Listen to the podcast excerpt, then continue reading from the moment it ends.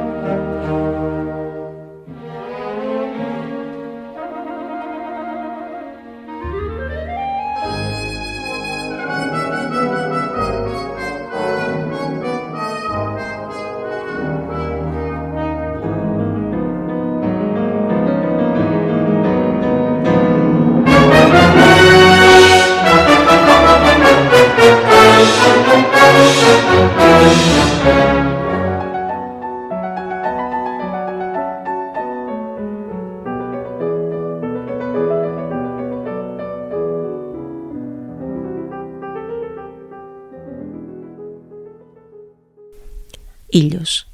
Αυτός ο ζωοδότης, ο φωτοδότης. Δεν υπάρχει αρχαία μυθολογία οποιοδήποτε λαού στην ιστορία της ανθρωπότητας που να μην έχει εντάξει τη λατρεία του ήλιου ως θεότητας κεντρικής για τη δημιουργία του κόσμου. Το φως και η θερμότητα του ήλιου είναι πάντα συνδεδεμένα με την αρχή της ύπαρξής μας από τα πανάρχια χρόνια μέχρι σήμερα, που πλέον έχουμε σχεδόν σιγουρευτεί ότι αυτό ισχύει και επιστημονικά. Αλήθεια έχετε σκεφτεί πως αυτό το φως που βλέπετε στις μισόκλειστες γρίλες του παραθύρου σας το πρωί είναι εκείνο που ευθύνεται σχεδόν καταστατικά για την ύπαρξη και την επιβίωσή σας στον πλανήτη; Πως χωρίς αυτό το φως, χωρίς την ακτινοβολία του ήλιου, τα φυτά δεν θα μπορούσαν να φωτοσυνθέτουν για να παράξουν το απαραίτητο οξυγόνο, οπότε και εσείς και εγώ μπορεί απλώς να μην υπήρχαμε στη ζωή;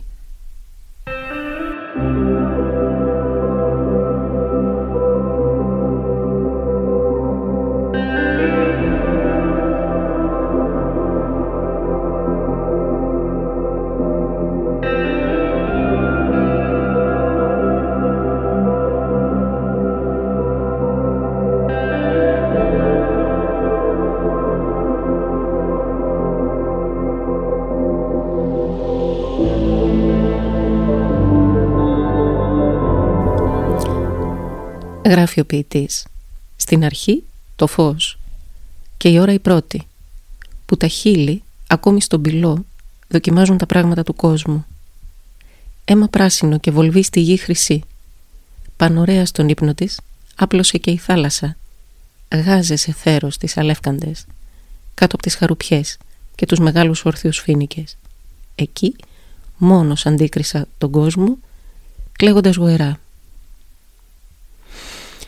Πέρα από την υποστατική του ιδιότητα όμως το φως, έχει και μια σειρά από εξαιρετικές, ενίοτε μαγικές ιδιότητες.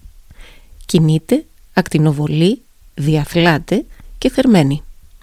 Επίσης δονείται, στρέφεται και τανακλάται. Χρωματίζει, απορροφάται, θεραπεύει και διαχέεται. Είναι από τα λίγα στοιχεία της φύσης που μπορούν να ταξιδέψουν στο νερό. Είναι κύμα και είναι και σώμα ταυτόχρονα. Το πιο μαγικό όλων, το φως, δεν το διαπερνά ο χρόνος, δεν έχει ηλικία, δεν μεγαλώνει. Το φως είναι άχρονο.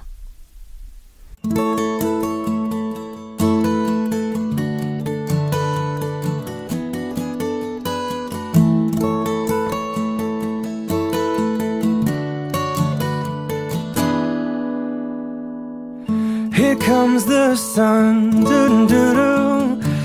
Here comes the sun, and I say it's alright. Little darling, it's been a long, cold, lonely winter.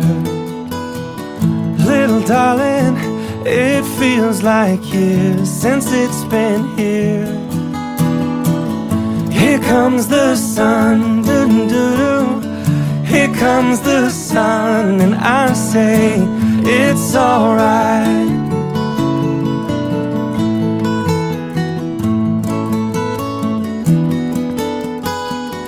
Little darling, the smiles returning to the faces. Little darling, it seems like years since it's been here.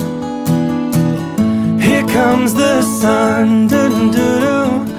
Here comes the sun, and I say it's alright.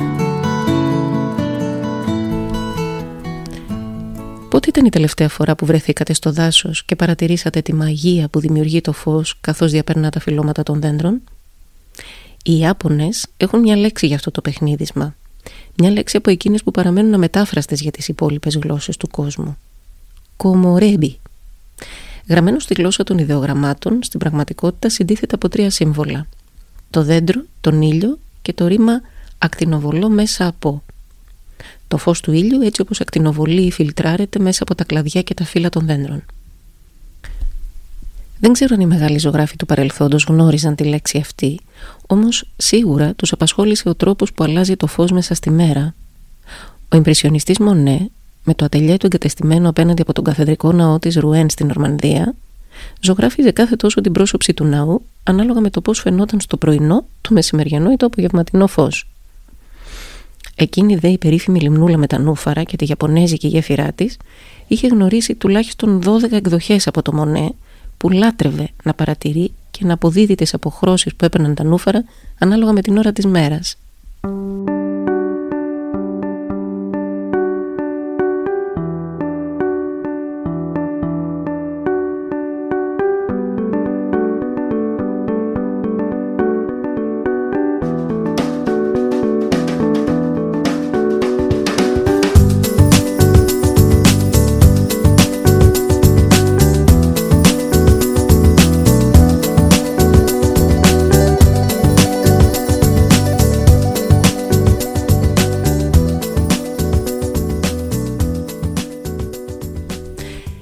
Μένοντα λίγο στο χώρο της τέχνης, δεν μπορούμε να μην σκεφτούμε ότι αν δεν υπήρχε το φως, δεν θα είχε δημιουργηθεί η φωτογραφία και ο κινηματογράφος στη συνέχεια. Η πρώτη μόνιμα αποτυπωμένη εικόνα στον κόσμο ήταν κάποιες στέγες σπιτιών και ένα φουγάρο σε μια εξοχική περιοχή στη Γαλλία από τον Νικηφόρο Νιέψ. Και ξέρετε πώς τα κατάφερε. Πήρε μια πλάκα από κασίτερο, τη βούτυξε σε ένα είδος ασφάλτου και μετά την εξέθεσε στον ήλιο στο φυσικό φως για 8 ολόκληρες ώρες. Για φανταστείτε πώς μπορεί να ένιωσε ο εφευρέτης όταν είδε τη θέα από το παραθυρό του αποτυπωμένη μόνιμα πια σε μια άλλη επιφάνεια; Και όλο αυτό χάρη στο ηλιακό φως. Από τις πρώιμες εκείνες ηλιογραφίες του Νιέψ στη σύγχρονη ψηφιακή εικόνα, την οπτική είναι και το λέιζερ, από την τέχνη των ιμπρεσιονιστών ως τη μοντέρνα αρχιτεκτονική φωτισμού και τα ολογράμματα, το φως συνεχίζει να μας εκπλήσει, προσκαλώντας μας να συνδεθούμε με την αρχαία γονή του φύση. Κλείνοντας το σημερινό επεισόδιο, οι θησαυροί στο τσεπάκι θα ήθελαν να αποδώσουν ένα μικρό φόρο τιμής σε έναν εξαιρετικό επιστήμονα και άνθρωπο που επιχείρησε να συνομιλήσει με το φως για να μας μεταφέρει την αυτοβιογραφία του. Ο Γιώργος Γραμματικάκης μπορεί να έφυγε πρόσφατα από τη ζωή, όμως όσα μας είπε μένουν πάντα μαζί μας. Αγαπητοί φίλοι, σας καλωσορίζω απόψε εδώ στην φιλόξενη αίθουσα του Ιαννού. Η αλήθεια είναι ότι η πρόθεσή μου ήταν να μιλήσω απόψε για τη φοβερή πρόοδο της επιστήμης και για τα όσα η επιστήμη επιφυλάσσει στον άνθρωπο και τη ζωή του. Ενώ όμως ετοίμαζα την ομιλία μου ένα φως, φως αρχαίγωνο και συμπαντικό έδειξε φοβερή αδημονία να προηγηθεί. Εσκόπευε, όπως είπε, να αποσυρθεί στη σιωπή του και πριν ήθελε να πει λίγα πράγματα για τον εαυτό του. Και αν αυτό σας ηχεί παράδοξο και ίσως παραλήρημα ενός καθηγητή της φυσικής και πρώην πρίτανη ενός πανεπιστημίου, η απόδειξη βρίσκεται εδώ, σε αυτή την αίθουσα. Σε κάθε κυβικό της εκατοστό, εδώ στην αίθουσα στον Ιαννό, αλλά έξω στο δρόμο επίσης και στο σπίτι σας σε κάθε κυβικό εκατοστό υπολογίζει η αστροφυσική ότι υπάρχουν 300 με 400 αρχαίγωνα φωτόνια. Σωματίδια δηλαδή φωτός που ξεκίνησαν από τη γένεση του σύμπαντος πριν από 14 δισεκατομμύρια χρόνια και φτάνουν από όλες τις κατευθύνσεις του ουρανού στη γη μας. Είναι ένα πολύθωμα φωτός, διαθέσιμο όμως στο άγγιγμά σας, στο άγγιγμα του κάθε ανθρώπου. Και όπως όλα τα πολυθώματα μας λέει πολλά για την ιστορία που αυτή τη φορά συμπίπτει με την αρχή του χρόνου. Η ανακάλυψη του αρχαίγονου φωτός υπήρξε μια από τις μεγαλύτερες στιγμές στην ιστορία της επιστήμης. Και είναι παράδοξο ότι έγινε τυχαία. Το 1965 δύο σπουδαίοι φυσικοί στις Ηνωμένες Πολιτείες, ο Πενζίας και Γουίλσον, που θα τιμηθούν βέβαια αργότερα με το βραβείο Νόμπελ, προσπαθούσαν απλά να συλλάβουν τα σήματα ενός τεχνητού δορυφόρου. Τη λήψη όμως δυσχέραινε η παρουσία μιας ανεξήγητης, σταθερής ακτινοβολίας που δημιουργούσε παράσιτα.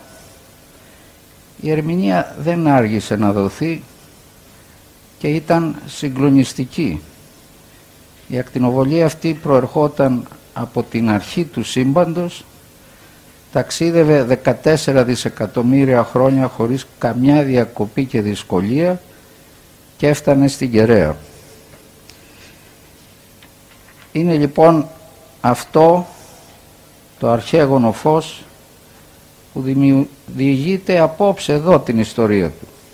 Απλώς ένας καθηγητής φυσικής και συγγραφέας είχε την τύχη ένα βράδυ που σπανίως επικρατούσε σιωπή στην πόλη μας να καταγράψει τα όσα το φως είχε να διηγηθεί. Να καταγράψει δηλαδή την αυτοβιογραφία του όπως εκείνο την επιθυμούσε. Μόνο εικόνες και μουσικές συμπαντικές συνόδευαν όσα θαυμαστά είδε και έζησε το φως από την στιγμή που άρχισε την προαιώνια διαδρομή του. Δεν παίρνει όρκο βέβαια, ο συγγραφέας πάντα, ότι δεν έχασε κάποιες λέξεις από την εξομολόγηση του φωτός ή και φράσεις ολόκληρες. Διότι το αρχαίγωνο φως έχει πια εξασθενήσει ύστερα από ένα ταξίδι που διαρκεί τόσα και τόσα δισεκατομμύρια χρόνια. Όπως ωστόσο απεκάλυψε η θεωρία της σχετικότητας, το φως διαθέτει μια ζηλευτή για όλους μας ιδιότητα είναι η μόνη οντότητα στη φύση που δεν αισθάνεται την πάροδο του χρόνου. Για το φως ο χρόνος δεν περνά, Το φως, αγαπητοί φίλοι και φίλες, δεν έχει ηλικία.